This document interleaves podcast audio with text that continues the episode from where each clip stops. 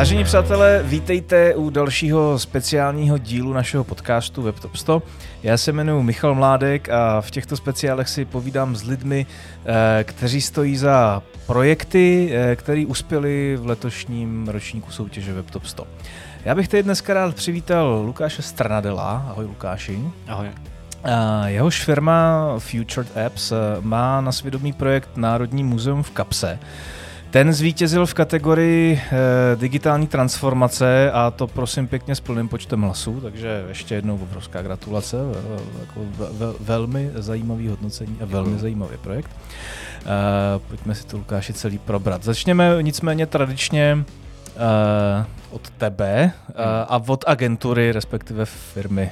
E, Zajímá mě, jak se vlastně jako dostal do toho prostředí digitálna a aplikací a, a vývojářství možná, jak se v něm dokázal udržet a, a co tě motivuje se v něm udržet nadále? Já jsem se v tom dostal do toho, dostal v 16. Spousta spolužáků na střední škole si přivydělávalo už programováním. A já byl v té době vlastně jako posedlej penězma, tak jsem hledal vlastně způsob, jak si vydělat peníze. A jak se ti v 16 letech stane, že jsi posedlej penězma? No, hele, to je jako dobrá otázka, spíš jako pro psychologa, který se v tom jako v mém případě dloubal velice dlouho. A nevím, asi jako něco z rodiny tam jako se stalo, že pro mě peníze vlastně byly absolutním měřítkem štěstí. Mm-hmm. Čím víc peněz, tím víc štěstí. A, a v té době to pro mě byla absolutní priorita, takže já jsem jako začal kreslit webíky pro, pro, pro známí, pro, mm-hmm. pro, pro tady uh, paní, co měla ubytovací zařízení kolem a maminka, kamaráda byla právnička, tak pro, pro, pro ní jsem dělal nějaký web. A začal jsem si vydělávat na, no a vlastně ke konci střední, vlastně i díky tady mýmu působení v Symbiu v Praze, kde jsem pracoval o prázdninách mezi třetíákem a čtvrtákem, jsem se sebral z Frenštátu a jel jsem. Ty jsi měl stáž v Symbiu? Mm. Ještě na střední? No, no, no. Fakt jo? No jasně. To je hustý. A no a tak jsem se tady odstěhoval na Floru, jsem se odstěhoval na, na dva měsíce letních prázdnin a pracoval jsem u Libora a Roberta. No a po prázdninách jsem šupkal zpátky do Beskyt. No a vlastně čtvrták už ten byl jako těžce bez znamení práce. No a pak jsem se odstěhoval do Brna, a ta záminka byla vysoká škola. No a, a tam už jsem vlastně v Brně jsem vydělával. Pak mi nějaký známý řekl, že když chci vydělávat víc peněz, tak si založíme seročko. Tak jsem si založil seročko. No a, a vlastně jako díky síti kontaktů, který jsem měl v té době, tak už bylo poměrně jednoduchý se dostat eh, k nějakému podnikání. Ty jsi od jak živa šel cestou eh, jako vývoje aplikací, když už teda bylo založené to SROčko, nebo to nějak jako vybublalo přirozeně? Uh, no, já jsem byl v tomhle jako tendenční. To byla doba, kdy se o aplikacích mluvilo. V Česku bylo vidět pár success stories, kdy si Češi přes noc vydělali hezký peníze na aplikacích. A já neumím programovat. Do dneška neumím programovat ani tečku. Ale říkal jsem si, že, eh, že teda aplikace vypadá jak zlatý důl. A tak jsem začal všem říkat, že dělám aplikace a, a takhle jsme přišli k prvnímu klientu. Jaký to byl pocit, když máš prvního klienta a teďka ne, nevíš, jak se programuje aplikace? No, uh, na jednu stranu super, protože to byla smlouva na sedmimístnou eh, částku. Ještě takhle, to je, to je super. Jo, jo, jo. jo. A, uh, ale na druhou stranu, jako ta cesta z Plzně byla plná strachu a brouzdání na LinkedInu. A na druhou stranu to byla jako hezká doba. To byla doba před 12-13 lety. Hmm. To mhm. znamená, já jsem opravdu byl schopný za ty čtyři hodiny, co jede vlak eh, z Plzně do Brna možná, tak já jsem byl schopný nahajrovat eh, dva programátory, který opravdu tu aplikaci nakonec i dodělali. Mm-hmm. Nejenom, že jsem je pozval na pohovor, ale nakonec jsme si i plácli. Uh, já se omlouvám, že do toho ještě budu trošku jako hrabat. Jo. Uh, ono, kolik jsi říkal, 13 let? 13 let zpátky. 13 let, ono to není tak dlouhá doba totiž. jo. Prostě to, je, to už jako byly poměrně hezký iPhony. Uh, dobře, tak jak se ti povede před 13 lety splašit zákazníka, který ti dá sedmimístnou cifru za vývoj aplikace A jak se ti, do, jak, jak se ti uh, povedlo přesvědčit někoho, a je, je jedno, kdo to vlastně byl, hmm. a na základě prostě čeho? Obličeje, charisma, prostě na základě nějakého přínosu, slibu. Co, co byl ten hlavní tahoun? Jak vůbec možný se do takovéhle konverzace dostal a odstartoval si tím nějakou další životní etapu? Myslím si, že velice upřímně to bylo to, že ta firma neměla jako lepší možnost. Mm-hmm. Protože v ten okamžik se vývoj mobilních uh, aplikací uh, v podstatě věnovala parta kolem Michala Schreiera a toho času InMight. Uh, nebyla tady jako žádná další relevantní konkurence. Bylo ve správný cest na správný místě. Hmm. A mě prostě doporučil kamarád a, a v ten okamžik si myslím, že ta firma, pro kterou jsme to dodávali, což byl vlastně subdodavatel té koncové firmy, pro která, která vlastně to řešení nakonec používala, tak um, jejich rozlišovací schopnost byla natolik malá, že, že ani jako nevěděli, že já tomu v podstatě nerozumím a že kromě jako vlídného slova nevím nabídnout uh, nic moc dalšího. Mm-hmm. A, tak to byly nějaký prvopočátky dnešního Future. Vy jste se tenkrát jmenovali jinak, vy jste se fan, Fantasty, nebo... No, Fantasty. Fan, fan, fantasty. Um, tak to byl nějaký první základ toho týmu, ty a tyhle ty dva programátoři, který si najal uh, no, ve vlaku po cestě do Brna z no, Plzně. Jo? Uh, zůstali jste spolu potom nějak? Nebo... Pár let. Jo? Uh, s jedním z kolegů, uh, ten se s náma rozloučil po té zakázce, řekl bych třeba rok, eh, rok po tom, co jsme začali. A druhý to s náma táhl třeba tři, čtyři roky. Uh-huh. A jak se, to, jak se Future vyvíjeli, vyvíjeli dál? Uh, jaký, to mělo, jaký to mělo postupný příběh uh, rozvoje? Hmm, my jsme vlastně na začátku o sobě říkali, že děláme jenom iOS aplikace. To se nakonec neukázalo jako živ, živý téma, respektive živoschop, životaschopný téma protože nikdo nechce jenom iOS aplikaci, málo kdo chce jenom iOS aplikaci. No a ono to potom šlo dobře, jako my jsme dělali hezké věci, um, udělali jsme pár věcí, které vyhrály i nějaké ceny. A a my vlastně s nulovým salesem jsme byli schopni růst do třeba 45 lidí. Uh-huh. Uh, nulový sales je vždycky něco, co mě zajímá, hmm. jako originálně salesového člověka. A to tohle vždycky závidím uh, lidem, jak, jak se vám to jako dařilo, jak to, jak to vlastně fungovalo. Přišla poptávka a to znamená, že pan ředitel, to znamená, ty to všechno vyřešil a hmm. pak to, jo? Jo, jo, jo určitě. Jo?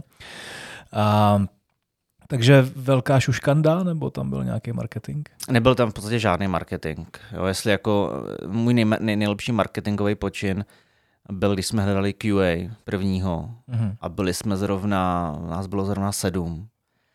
A mě nenapadlo nic lepšího, než eh, promovat na Facebooku obrázek eh, nějaký paní v laboratoři, jak má eh, sedm králíků pokusných zavřených v takový klíčce a napsal jsem, že hledáme testra.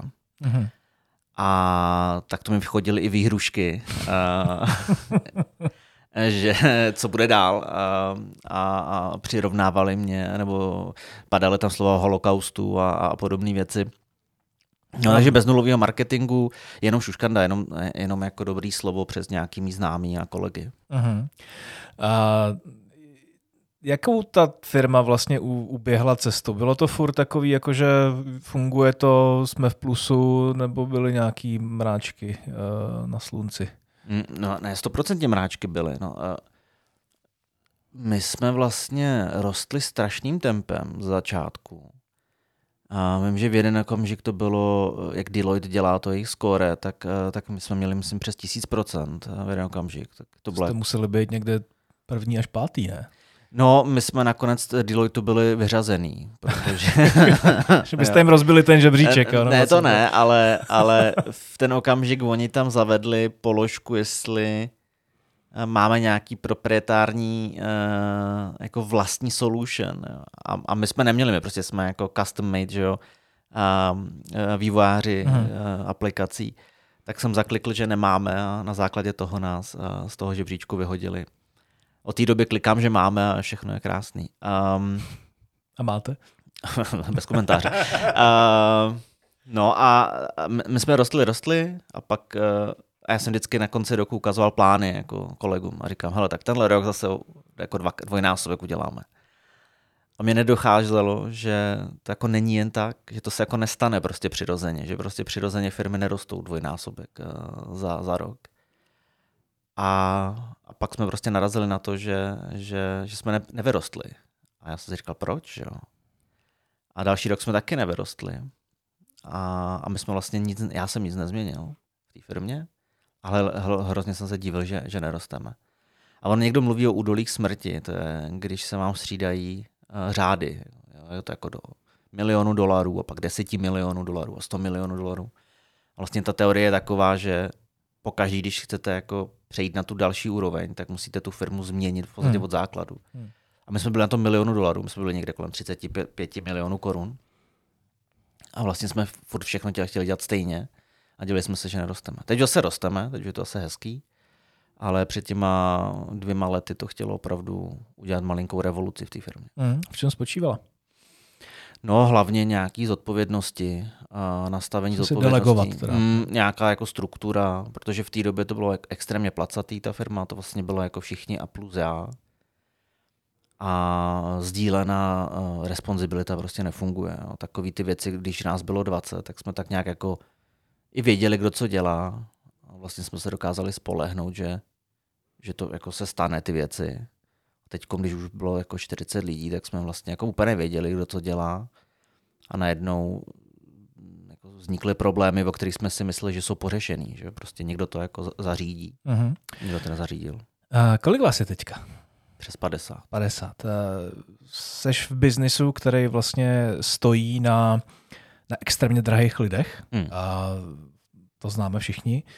A což eh, na tebe nutně musí vytvářet nějaký jako tlak ve smyslu jako získání té zakázky hmm. nutně, nebo prostě jako musíš optimalizovat ty lidi. Jo? Prostě. A, a jde to stále ještě bez salesu?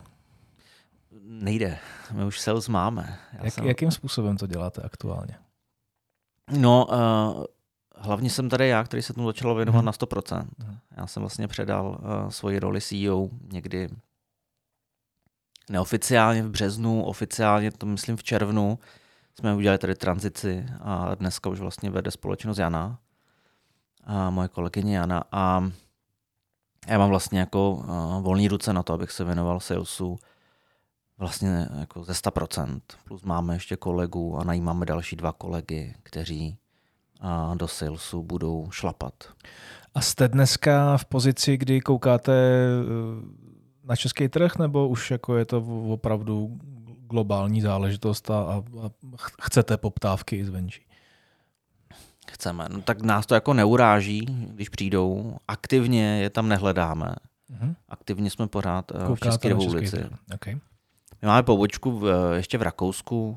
Je tady nějaká jako rakouská entita Future, ale uh, ta má jako ta taky zažívá nějaký porodní bolesti, hmm. takže tam to je. To Rakousko je možná jako zajímavý, o tom, jestli zbyde trošku času, tak si o tom hmm. ještě popovídejme. Pojďme, pojďme k tomu Národnímu muzeu. Uh, Národní muzeum už je teda dílem tvý nějaký aktivity uh, ve smyslu přihlásili jsme se do výběrového řízení, uh, nebo to nějak zase přišlo, uh, jak jste bývali zvyklí? No, Národní muzeum, to je ta výjimka, která uh, vlastně jako nespadá do té klasické škatulky. Národní muzeum je veřejná zakázka, mm. ta mhm. se řídí podle zákona. Mm. Jinými slovy, mně eh, přišla nějaká, nějaký watchdog, že Národní muzeum vypsalo job, který má zajímavý hashtagy pro mě. A my jsme se přihlásili normálně jako všichni ostatní do, do veřejné zakázky. Mm. Co byl ten hlavní důvod, proč jste tu zakázku vyhráli? No tak to, to je vlastně jako u Národního muzea eh, velice jako krásná story, protože Národní muzeum jako jedna z mála zakázek tady v České republice na, na mobilní aplikace nebo obecně softwarový vývoj nebyla jenom o ceně. On eh, zákon o veřejných zakázkách říká, že že vybraná nabídka musí být nejekonomičtější pro zadavatele. Mnoha, mnoho subjektů si to vynakládá jako nejlevnější, mm. což v tom jako není nutně. A Národní muzeum teda prokázalo obrovské hrdinství v tom, že, že vypsali zakázku, která, myslím, byla se 40% na kvalitu a 60% v té váze té zakázky hrála ta cena. Takže my jsme byli schopni, myslím, uspět se sedmým nejdražším řešením. Uh-huh. A byla tam specificky cena, nebo to byla ta eh, ekonomičnost, jak jsi říkal? To, je, to, to můžou být dva velmi rozdílné termíny. No, ona, ekonomičnost té věci no. je jako ve výsledku um, jako kombinace ceny a, a toho dalšího. Jinými slovy, výkonu. Jasně, tak, jo. jinými slovy, jako levný, špatný auto není nutně lepší nebo ekonomičtější než drahý, drahší, hmm. velice dobrý auto. Takže když jste se přihlašovali a, a zpracovávali jste nějakou nabídku v rámci hmm. tohoto výběrového řízení, tak to vlastně znamenalo, že v rámci takové úspěšné nabídky bych očekával, že bude e, nějaká predikce toho, co, vla, co vlastně taková aplikace v případě, že ji budete dělat vy vaším stylem a s vaší filozofií vzniku té aplikace a následného provozu, bude e, pro tu instituci znamenat z hlediska vytvořených peněz a ušetřeného asi času, předpokládám. No, ono, zase jo, jsme jako u státního tendru, no. takže to, co jsme museli podat my, bylo jasně definované uh, ve výzvě k podání nabídky a my jsme podávali nějaký vizuály, my jsme podávali nějakou koncepci rozvoje, to znamená nápady, co by se s tou aplikací mohlo dělat. My jsme podávali, myslím, návrh technického řešení a Národní muzeum bylo schopno sformovat uh, porotu uh, z profesionálů, nebyli to jenom lidi z muzea, ale byli to lidi jako reálně z praxe. A tahle ta porota nakonec hodnotila ty vizuály, hodnotila tu, ten koncept, tu vizi té aplikace a, a dávali vlastně na to body. V té apce vlastně výsledný hodně pracujete s augmentovanou realitou. Hmm mimo ostatní věci typu jako ticketing že a tak dále. Ano. A to, že to má, to, že ta augmentovaná realita má být součástí té apky, to už bylo obsažené v tom zadání, nebo, to, nebo, nebo ne, nebo s tím jste přišli vy? Já mám pocit, že bylo. A hlavně tady je potřeba si říct, že augmentovaná realita do ten plejtvák, který ho všichni znají, tak to je separátní zakázka, na který my jsme se nepodíleli. My aha, jsme se podíleli aha, okay na tom, že jsme Playtváka dostali do aplikace. Mm. Ale samotného Playtváka, ten 3D model, tak to dělalo studio Morris Moore. Mm-hmm, OK. Uh, čímž to pádem se to dostává do situace, že to je vlastně ještě trošku složitější, ne? Prostě máš, máš jako... Dobře, já chápu tu kreativu, která vlastně musí vznikat na jsem, já jsem ten rozhovor to nechtěl jako točit jenom na té velryby, jo, prostě, ale, ale když už jsme u toho, tak OK, tak pojďme k tomu. A já jsem si četl o tom, jak jako vznikal ten model, to je ano. něco jako šíleného. A, a teďka to ještě vlastně máš vsunout do jako samostatně stojící aplikace. Hmm. Jak moc je to problematický pro, pro, ten, pro ten vývoj a pro nějakou jako logiku UX celého hmm. toho, celého toho, celého toho projektu. Vývojově to není kdo ví jaká rocket science. Uh, funguje to dneska jako nějaká Unity knihovna, která je importovaná do toho našeho projektu. To, co si myslím, že je důležitější úkol tady té celé věci, nebo na čem by to mohlo stát a padat, je právě to UX. Dostat to do, toho, do té aplikace tak, ať běžný uživatel v podstatě jako nezachytí, že se přepíná z jednoho prostředí do druhého, hmm. což se reálně děje. A, a, a my jsme se snažili udělat maximální, uh, se snažili maximálně vlastně udělat to, ať ten uživatel nepozná, že se něco takového děje. Hmm. To UI ať je stejný, ať vlastně se to všechno chová tak, jak v tom celém uh, předchozím interfejsu. To hmm. znamená, jako tohle byl ten zásadní task. Takže já, když se jdu projít po tom muzeu a mám sebou otevřenou tu aplikaci, hmm. tak v jedné fázi na mě mluví nějaký výklad, který ano. jsem si pustil a v druhé fázi mi to řekne, hele a teď seš pod plejtvákem, tak si natoč ten telefon prostě nad něj. A komanduje mě, mě, mě to nějak, nebo jak, jak je tohle to vymyšlený? Nekomanduje, on ten, uh, ten, ten plejtvák jako je, je vlastně jako vytvořený jako úžasně. Jo. Ten, uh, v podstatě stačí jenom launchnout uh, kameru v rámci té aplikace a, a my už víme, kde stojíš. Uh-huh. My už víme, na co se koukáš. A to přesně jako jenom díky tomu, že my tu místnost máme několikrát naskenovanou uh, 3D skenerem a my vlastně tvůj obraz z kamery posíláme na nějaký server, myslím si, že od Google, a ten nám vypočítává v reálném čase, kde ten uživatel stojí na základě porovnávání toho obrazu z toho, z té kamery, toho živého obrazu a na základě toho skenru, který byl udělaný před uh, roky. A díky tomu jsme jako schopni vlastně vědět, kde ten uživatel kouká a napasovat to maso a ty rybičky kolem. Co mě taky zaujalo, je vlastně možná zdánlivá blbost, ale jestli, jestli je, tak mi to jenom řekni, jestli to je už je normální. Ale vlastně se s tím jako člověk setkává málo kdy, uh, že ve chvíli ty vlastně jako zapneš tu apku, hmm. tak tě automaticky připojí k muzejní Wi-Fi. Ano. Což je jako feature, která je tak jako prostě geniální, že jak, jak to, že to neumějí normálně aplikace jako jiný tohleto? No, Teoreticky by mohli umět, ale uh, možná proto není use case. Uh, v muzeu vlastně ten důvod pro to je obava, že ne všichni budou mít uh, datový tarif. Uh, mluvíme tady o turistech, kteří jsou jako nemalou návštěvní skupinou v muzeu. A taky on Platework klade poměrně velký mm. nároky na, na mm. data. Je to, myslím, 500 megabajtů uh, dat, který je potřeba stáhnout.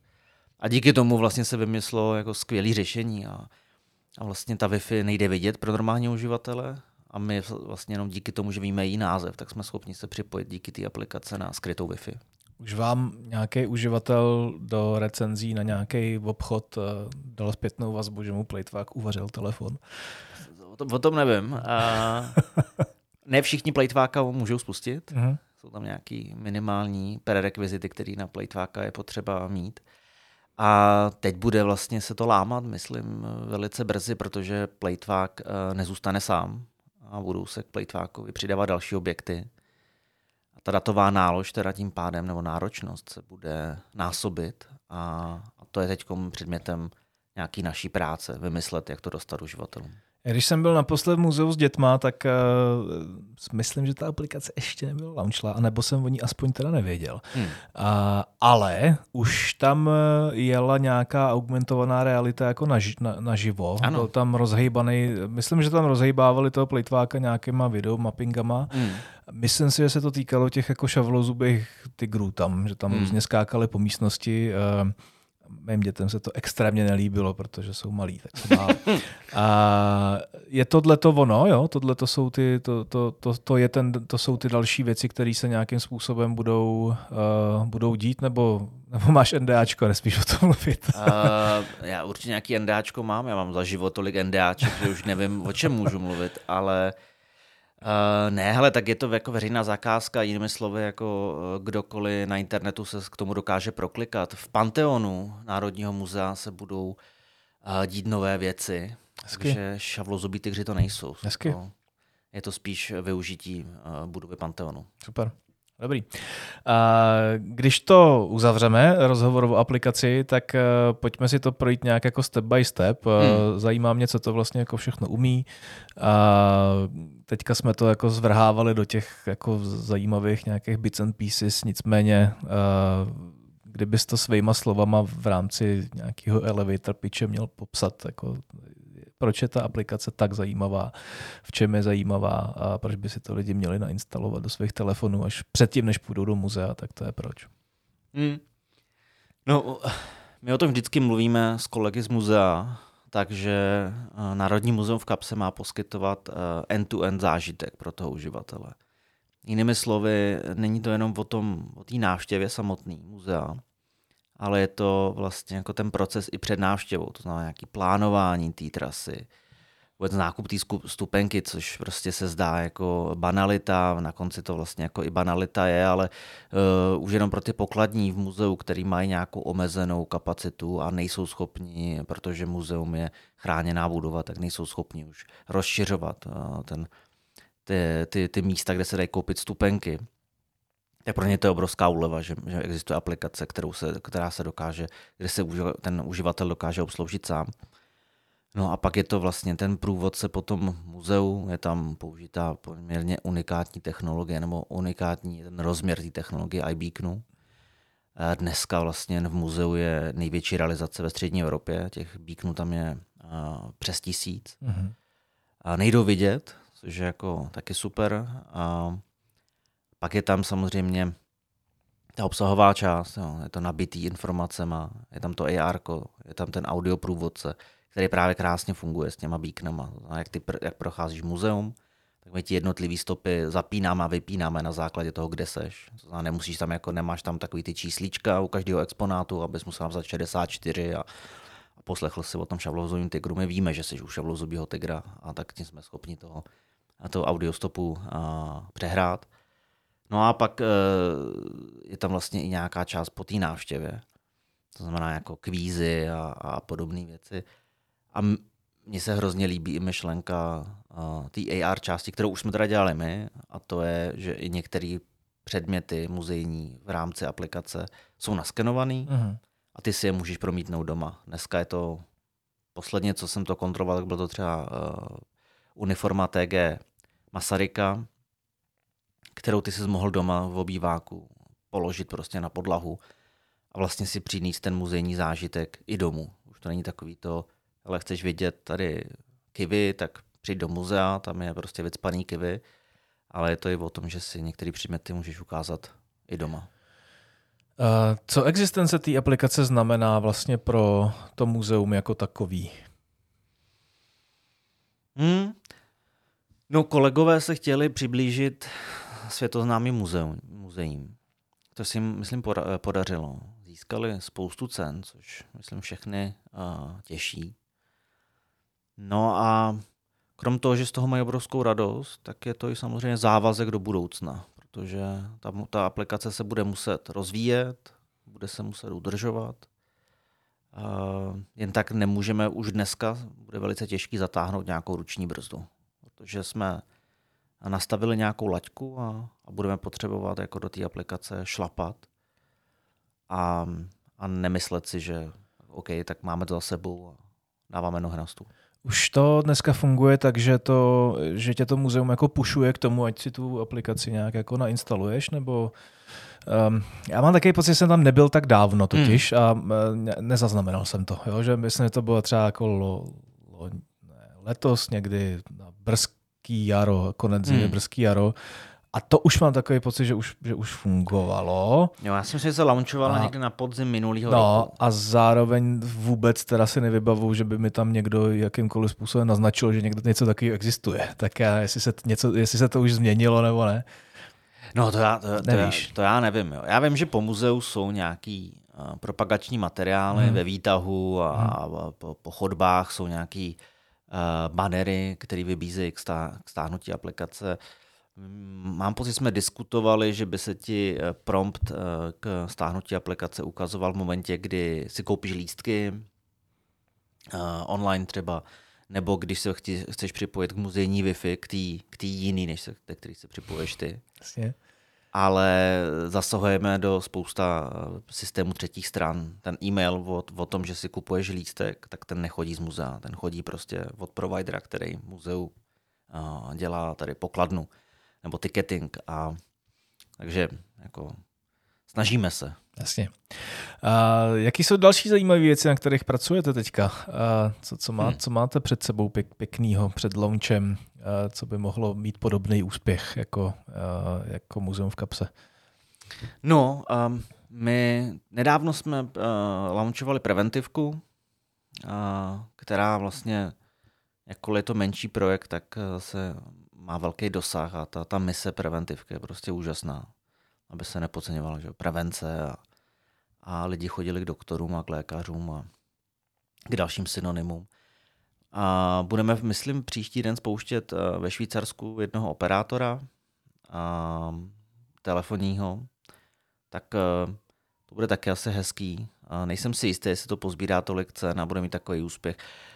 Ono, muzeum krom toho, že to je super udělaná aplikace, tak si myslím, že velká část těch, těch cen nebo důvodu pro ceny je to, že my jsme do tak staré instituce a tak jako klasické instituce vnesli něco tak moderního. A vlastně už jenom tohleto, že se pan ředitel a, a všichni podřízení nadchli do mobilní aplikace, byli to schopni prošlapat, tak už jenom to si zaslouží hromadu hmm. ocenění. Hmm.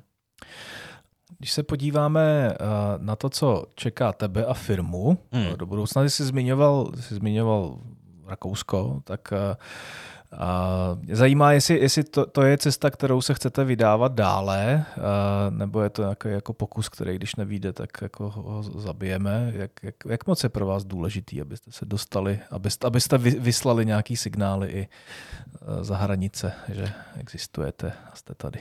Rakousko je vlastně jako smělej pokus. Mm-hmm. My máme v Rakousku nějaký klienty, tak nám přišlo přirozený být blíž a děláme nějaký mini akce, aby se to tam rozjelo. Když se nerozjede a když zůstaneme u těch eh, několika málo klientů, tak se nic nestane a, a svět se nezboří. To, co vlastně asi jako my dneska plánujeme, je maličko se rozkročit i v technologiích, který, eh, který pro, poskytujeme pro naše klienty. Vlastně do dneška my jsme firma, která jako z 90% dělá jenom mobilní vývoj.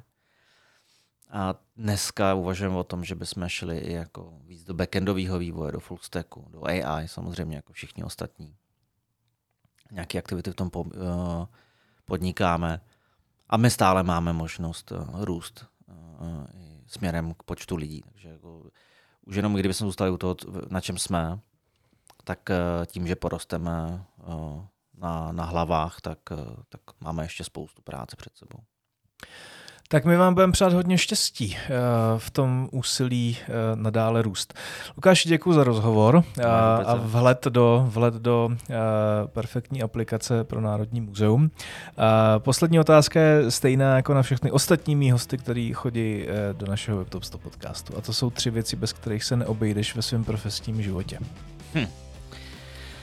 Já se asi obejdu jako fakt s málem, no. Když jsem, já jsem uvažoval a řekl bych telefon, počítač a Google Workspace. Nic víc nepotřebuju. A asi jako bylo by mi pokriticky říct, že jako jaký to, kolik je telefon. Mám iPhone už prostě 15 let, 12 let možná určitě. Ale nic víc nepotřebuju. Tak jo, to bylo jasný, stručný, vystižný. Díky moc ještě jednou. Za málo. Mějte se krásně. Eh, další díl podcastu jako obvykle zhruba za eh, dva týdny. Eh, fajn dny, mějte se.